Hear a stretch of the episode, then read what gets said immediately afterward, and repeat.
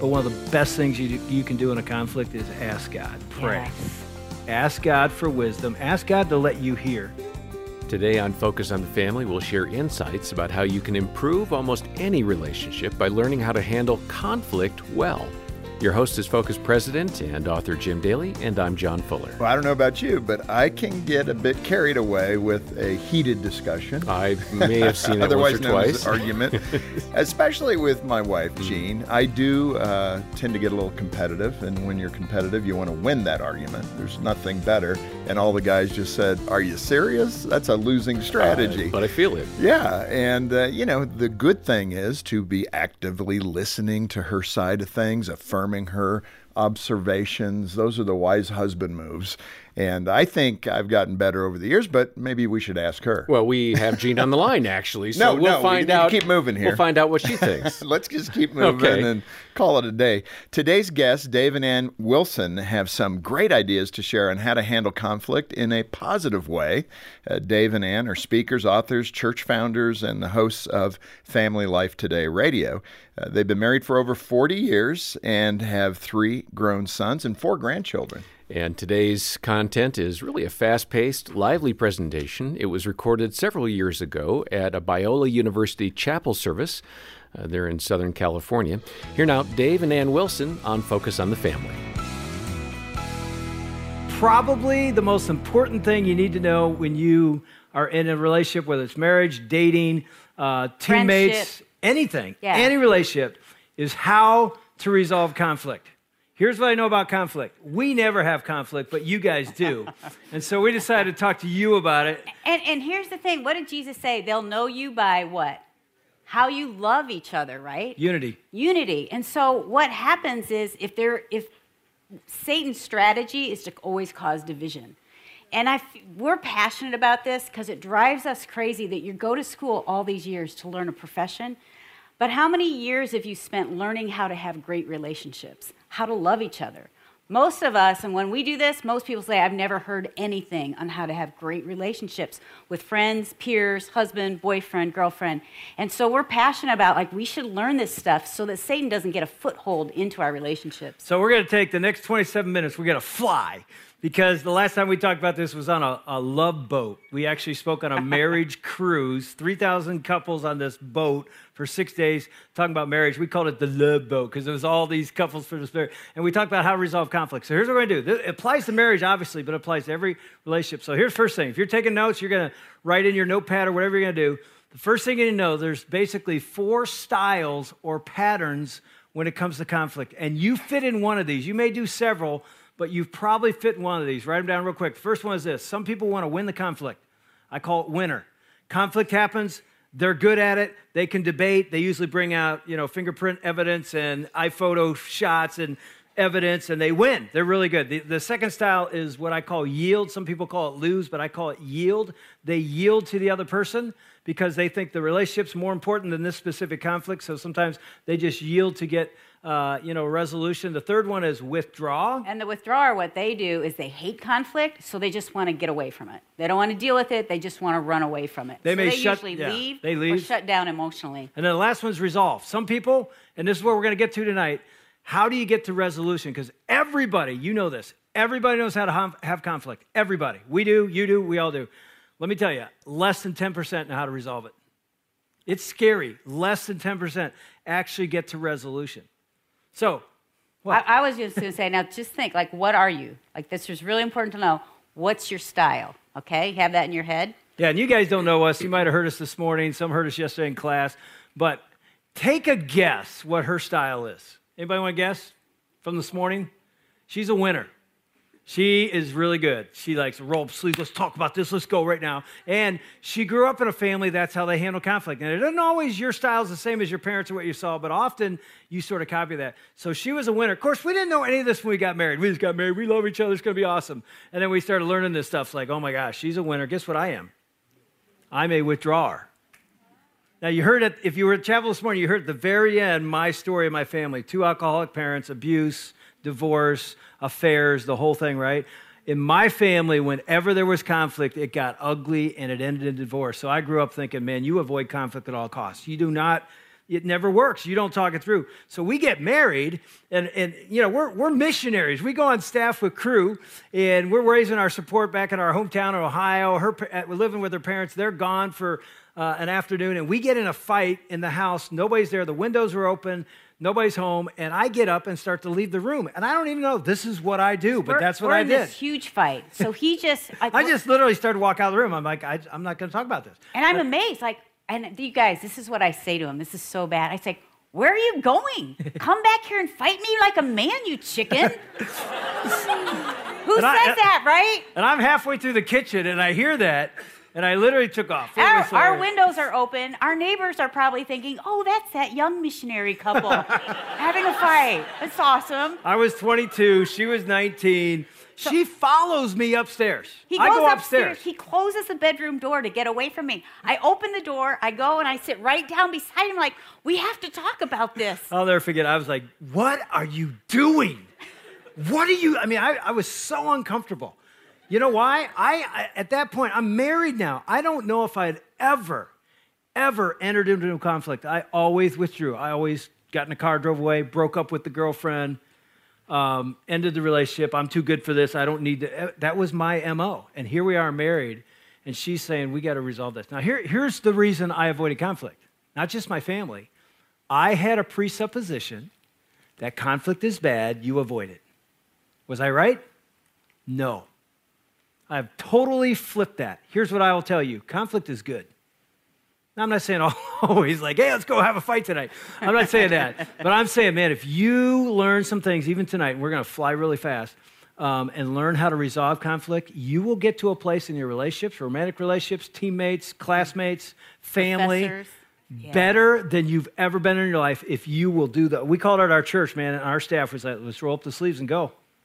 And that doesn't mean fight. That means let's roll up the sleeves and do the hard work because it's hard work, really hard work to resolve conflict. Because I really also always felt like when we get through that conflict, we're better. Like we know each other better. We've talked more, and now we know each other, so we've become even better in our relationship. But you never saw it like that before. No, and, and I do now. But I, and I'll tell you this: this is the big truth of this whole thing. There's one big idea. This is basically it. The health and future of your relationship is determined by how you handle conflict. And I actually think relationship and conflict rhyme, so you can remember it better, right? the health and future of relationship is how you handle conflict. Okay, so that's that's how it works. That's how I preach. I always want it to rhyme. Um, but but here's the thing: some of you know the uh, marriage uh, writer, uh, probably the Yeah. foremost expert in the country, John Gottman. He's the guy that can spend 15 minutes with a couple and watch them fight and tell you if they're going to make it or not, and he's 98% accurate. 15 minutes. He watches them try to resolve conflict, and he says they're going to make it, they're not going to make it. He's true right almost all the time. The most important thing for the future and the health of any relationship you have, marriage relationship, friendship, you name it, is how you handle conflict. So here we're going to go. We're going to give you five S's. They're all start with letter S, and they're two word statements, five principles. I hope we can get actually all of them done. We'll try our best, but here they are. The first one you need to know if you're going to resolve conflict, the first S is this shut up. Write it down. You're thinking, what else? That's it. Shut up. What do I mean? Shut up and listen. Because And you got- often in a conflict, we don't listen, like what I'm doing right now. I'm not letting her talk. I'm talking, talking, talking.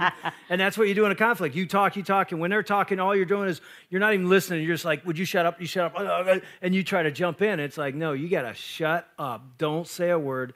Focus in, turn the phone off, turn the TV off, look them in the eye, and try to listen for what?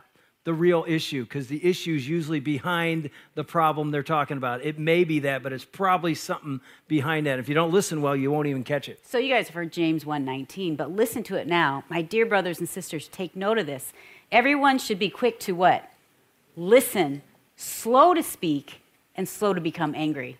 What, what if we lived that out? Honestly, what if we lived it out that we were slow in getting angry, but we were quick to listen? Two ears, one mouth. That should be the ratio. Literally, should be. We should listen twice as much as we speak. Now, do we need to speak in conflict? Yeah, that's the third S. Don't write it down yet. We're going to get there. But the first thing we need to do is shut up, close our mouths, don't try to make our point, try and really listen. And by the way, a lot of listening is not just what they're saying, it's how they're standing, their posture, their, their tone of voice. All that is communicating something beyond just the words. Because here's the truth like, because we've raised three sons and I'm married to Dave, I realized that a lot of times Dave would come home, he wouldn't even tell me what he's feeling. Like, if I was upset, I would be verbalizing it or I would be crying. I've never come home and Dave's sitting on the couch like I had the worst day. he just doesn't do that, but he gets quiet, he gets like moody, or else he's angry and snappy. So I should be thinking not what is your problem? Why are you being a jerk? I should be thinking what happened and what's the underlying issue? Why are you acting like that? So I'll tell you a quick story. I was preaching at our church, I don't know, years ago. Uh, I know how long ago because our uh, two sons were with you. I'm standing outside our church. Uh, it's right before our last service. We do multiple services on weekend. I see Ann pull up, and there's a parking spot right by the front door. She whips into it real quick. She's late. She and two of our sons get out. Austin was what, 16? Cody, mean, that means he's 14. They come running up. And uh, they're all excited because they got a really good parking spot by the front door. Well, yeah, because here's the, here's what happened. So I'm late because our kids are teenagers and we're late. So I pull She's in. She's blaming the kids. You hear that? Do you notice that? Everybody's there, and I see this spot right by the front door. I'm like, "Thank you, Jesus, for my spot." So I pull in. I see Dave, like, "Hey, you're out here. It's sunny. You're greeting any, everybody." and he looks at me. He's smiling. "Oh, hey, how you doing, everybody?" And then he whispers in my ear, like yelling at me. Go whisper, move. yelling. That's what you just it said. Was, it was like, "Go move the car right now." I said, "Move the car now." And she's like, I'm not moving the car. I said, No. I and said, I, God gave me that spot. Said, I'm not moving it. I'm like, God did not give you that spot. I go, Austin, here, move the car. And Austin's like, No, I'm not moving I, the car. I, I stood in front of Austin like this. And I'm, no, and no, I'm, Austin, don't move the I'm, car. I'm literally in front of the church going, Hey, how you doing? Welcome to church. Go move the car. it was like, What are you doing? And then I'm like, I got to go in and preach. You get that car moved. And I took off. And I go in and I'm up there preaching. I can see her sitting in the back. Oh, and I'm sitting in the back like this, like, I can't stand the pastor of this church. and I could tell she's thinking that. Every time I, my head went that way, I'm like, you know, giving her the look like, this isn't finished, you know? and uh, so I get home later. Now, here's what you don't know yet, right? You're, you're probably thinking, what's the deal, dude? Why are you asking her to move the car? Okay, I'm going to give you my side of the story, right? It's no good. It's good it's the truth. And, I, and th- this is the reality.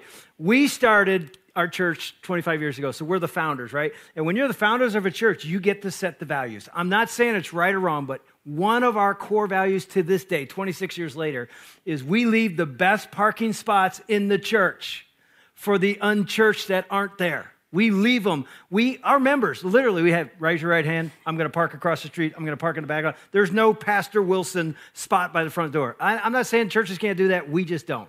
Those spots are left for the people but that we are trying to reach. They were already there. They were not they there. They were already there. I was late, and so they were already inside. So my wife, the pastor's wife, takes the best spot. I'm like, no, you've got to move the car. Okay, anybody with me? Nobody's Look at the guys you. are. The guys are. Look at some of them are. Yeah. yeah. Okay. Okay. I got one. All right, we're not done yet. You keep going. Okay. All right. So I get home after preaching, right? And and sometimes conflicts are going for hours. That doesn't always happen. We could resolve it then. Yeah, we could. So I walk in the door. I mean, I'm not kidding. I walk in the door after that last service. I walk in the second I see her in the kitchen. I'm like, I cannot believe you parked there. What are you thinking? So we start yelling at each other. And we don't yell often, but yeah, we were yelling. We then. like we we speak around the country on this stuff. So we we're experts. We know the skills, but we didn't care at that point. we're just yelling at each other, and so I'm like, "Oh my gosh, I can't believe you're so angry about it." And by the way, neither one of us are listening at all. Or shutting up. The very first principle will tell you. And so it gets so bad that my son Cody, he's now on our staff. Okay, so he's 25, married. He was 14, baby. Yeah. He's sitting at the end of the kitchen table. I'm at the other end. We're going at it. And Cody goes like this. He goes, Hey, dad, don't you and mom like speak around the country on how to like resolve conflict? And I go, Yeah. He goes, Could you maybe show me? You know, maybe you, know, you could do it. This, this isn't looking real good. And I remember going, You sit right there, young man. This, you watch this whole thing. And so I go at it. She actually leaves and goes I upstairs. Was so mad. And I was like, Yeah, you should. You know you're wrong. Go upstairs. So and I end up going upstairs. It's, have you ever do you do this like the fight's going on and you're building your case in your head? You know what I mean? Like you're going through like this is what I'm saying and this is why I'm so right. So I come downstairs. Like I am. I come down. It's like all right, here it is. So he's sitting there like here's the truth. I do everything around here. I go to church by myself all the time. You're here speaking, and you're here speaking, and you're doing this. I'm here at home mowing the grass, and I'm fixing the cars, and I'm changing the oil. I snowboard and I wakeboard just to be with the guys, and I'm cleaning, and I'm doing your laundry. And if one time there's a spot that Jesus gives me, I should get to park there. right? Yes, Hey, girl! hey. Hey! There's guys actually clapping too. Man, we're together here, man. They're like, you, you're toast, dude. I mean, I'm sitting there, not kidding. She says this little speech, you know, right by, by the door. And Cody again looks at me right at the end of this thing. He gave me the look just like you guys. He's like, Dad, dude, you lost this one. I mean, it was like, look at what she said. Now, here's what happened. Here's the amazing thing that I didn't tell you yet. When she went upstairs, I was initially like, yes, you, you know, we can't even talk right now. But she was upstairs for like 15 minutes. And Cody's eating, and I'm sitting there. And so here's what I did. While she was gone, I calmed down a little bit, and I said this I prayed. Just a quiet prayer, and I said, God, what am I missing? What am I not seeing? Help me to see what's really going on. So when she comes down, right? I'm not even hot anymore. She comes down. She does this whole little thing. Cody gives me the look. And I say this I go, let me ask you a question. I said, Do you feel like Kensington, that's our church, do you feel like Kensington is more important to me than you are? And that's all she did. Yeah. She shook her head, and I knew right then what the issue was. I finally listened. But one of the best things you, you can do in a conflict is ask God, pray. Yes. Ask God for wisdom. Ask God to let you hear. Um, I, I was not letting God in this thing until that moment, and I finally said, Okay, God, I need your help. I need to see what's really going on. And right there it was. So I realized in one second, this whole thing was never about a parking spot. It was about her not feeling cherished and a priority in my life. Now, I said this yesterday at the marriage class, but years ago, I would have argued with her that she shouldn't feel that way. That's an immature person not understanding how to resolve conflict. You, what do you mean you feel like Kensington's more important? It's, that's what I would have done. And I knew now if she feels like the church is more important than her, the church is more important than her, whether I agree or not. It doesn't matter. If I, I- in my heart, I was like, there's no way, not even close, that Kensington's more important to you. But she feels that way. So I didn't even say, there's no way. I just said, oh my gosh, I'm wrong. Not you're wrong, I'm wrong. Right? And Yeah. so finally, I shut up enough to hear, and now we can go somewhere. But by the way, she's never parking there again. Okay, that's just the way it is, right? Right, honey? Maybe he doesn't know. I don't know. but let me tell you something. And uh, we've, we've got five S's to go. We just covered one, but that first one is so key. And we're not even saying they're in any certain order. But if you never listen, you'll never get to step two. And step Yeah. two, we just illustrated for you, is soft answer. If the first one is uh, shut up and listen, the second one's soft answer. What happened when she came down and she did her little deal? Did I yell back? No. I tenderly and quietly asked a question Do you feel like? And that tone changed the whole conversation. Mm. Because Proverb 15:1 says a gentle answer turns away wrath. So if you're escalating, it will continue to escalate. But if someone then goes down, the whole situation Every time somebody down. escalates, the other one escalates. Somebody goes down. It is hard to yell at somebody that's real gentle. You can do it, but you're an idiot. You really are. And everybody knows it. You're like, dude, what is up? There's a real problem there. But when somebody de escalates, it tends to de escalate the conflict. Not always, but usually it does. I was, one time I pulled out of our subdivision uh, to go to work, and uh, there was a car coming sort of quick, and I thought I had time, and I pulled out, and as I did it, I realized he was coming really fast, and I cut him off. And so I did the, I don't know if this happens in California, it happens in Detroit. I'm like, oh, I could be killed right now. I look in the mirror and he was really upset. And it's a one lane road, so he's going to be behind me for a couple miles before there's a couple. So I keep looking up there and he's just going off. It's really cold, so all the windows are up, but I can read every word. And so finally, about two miles later, we get up to a light and I pull in this lane and I'm like, is he going to pull up? He pulls up right beside me. And I, you know, I'm like, you know, you do the thing, should I even look? Right? I'm just, I'm not going to look. And I can see in my periphery, I can see it, you know, and I'm like, okay, I, I- gotta look because you know he may be wanting to jump out of his car. So finally, I turn, and he is like this like slobber on his, win- and the windows are still up. but I, I just go like this. I go, sorry, my bad, sorry. You should have seen it. This guy's like, oh, hey, no problem. That's exactly. Oh yeah, that's cool. We're cool. He drove off. De-escalate, right? I mean, I mean, it was a perfect example of what we're talking about. Yes. If you're in a conflict, that's going to help. And here, here's the thing: in a conflict, when it's escalating, somebody has to de-escalate. Here's the question for you: Who should make the first move? Somebody said the gentleman. Here's a great answer, and I think you've had the Eggerichs speak out here, haven't you? Uh, Emerson, anyway, there were a book called Love and Respect. They said in this book, they said, here's the answer to that question. Who should make the first move in a conflict that needs to de escalate? How about this for an answer? He who is most mature make the first move. Boom. Because you know what you're thinking? They should. You know, I'm right, so they should. Now he says, whoever's most mature, make the first move. So if you make the first move, that's because you are actually being more mature than them and say, you know, I could keep yelling, but I'm not gonna. We've got to move this thing toward resolution, and I will make the first move. And it's hard. Sometimes you don't want to make the 1st move, but that's really the the second S is just, um, uh, what was it? I'm gonna check you out. Okay, first one was shut up. Second one was soft answer. Third one, speak truth. Speak truth. We talked about it a little bit already, but speak the truth in love. Speak the truth. The truth needs to be spoken. That's often hard, but it needs to be packaged in a context of love. And I think that's what happens. We don't package it because some of you are great. You're totally good at speaking the truth. You're all about speaking the truth. This is me. Like, I'm, I can speak the truth. I feel like it's my gift today when I speak the truth. and some of you, though, like when it says speak the truth in love, some of you are so loving that you feel like you don't want to hurt this person, and so you won't speak the truth. But sometimes the most loving thing you could do is speak the truth. And so what I used to do is I feel like I'm going to tell Dave everything. So I would just say it. Instead, what I've realized now is I have to ask God first, should I even say it? God, will this help our relationship? And then if I feel like I should, I need to package it in a way that Dave will receive it. You know, it's interesting. John Gottman, when he talks about speaking the truth, he, he uses a word that he looks for when he analyzes couples that are arguing. He says, I look for contempt.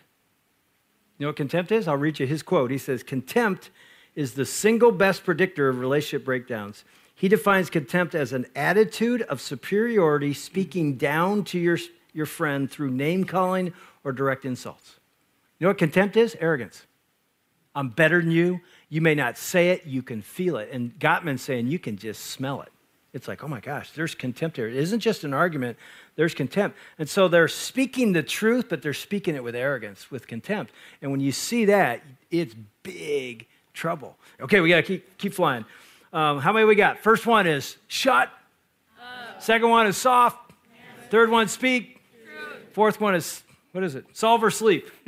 Here's what it is solve the conflict, and if you can't, go to sleep and solve it tomorrow. Now, some people will say, no, no, no, that's not biblical. The Bible says, in your anger, do not sin, do not let the sun go down on your anger. Anybody know that one? Ephesians what? Ephesians 4.26. Write it down. Go look it up.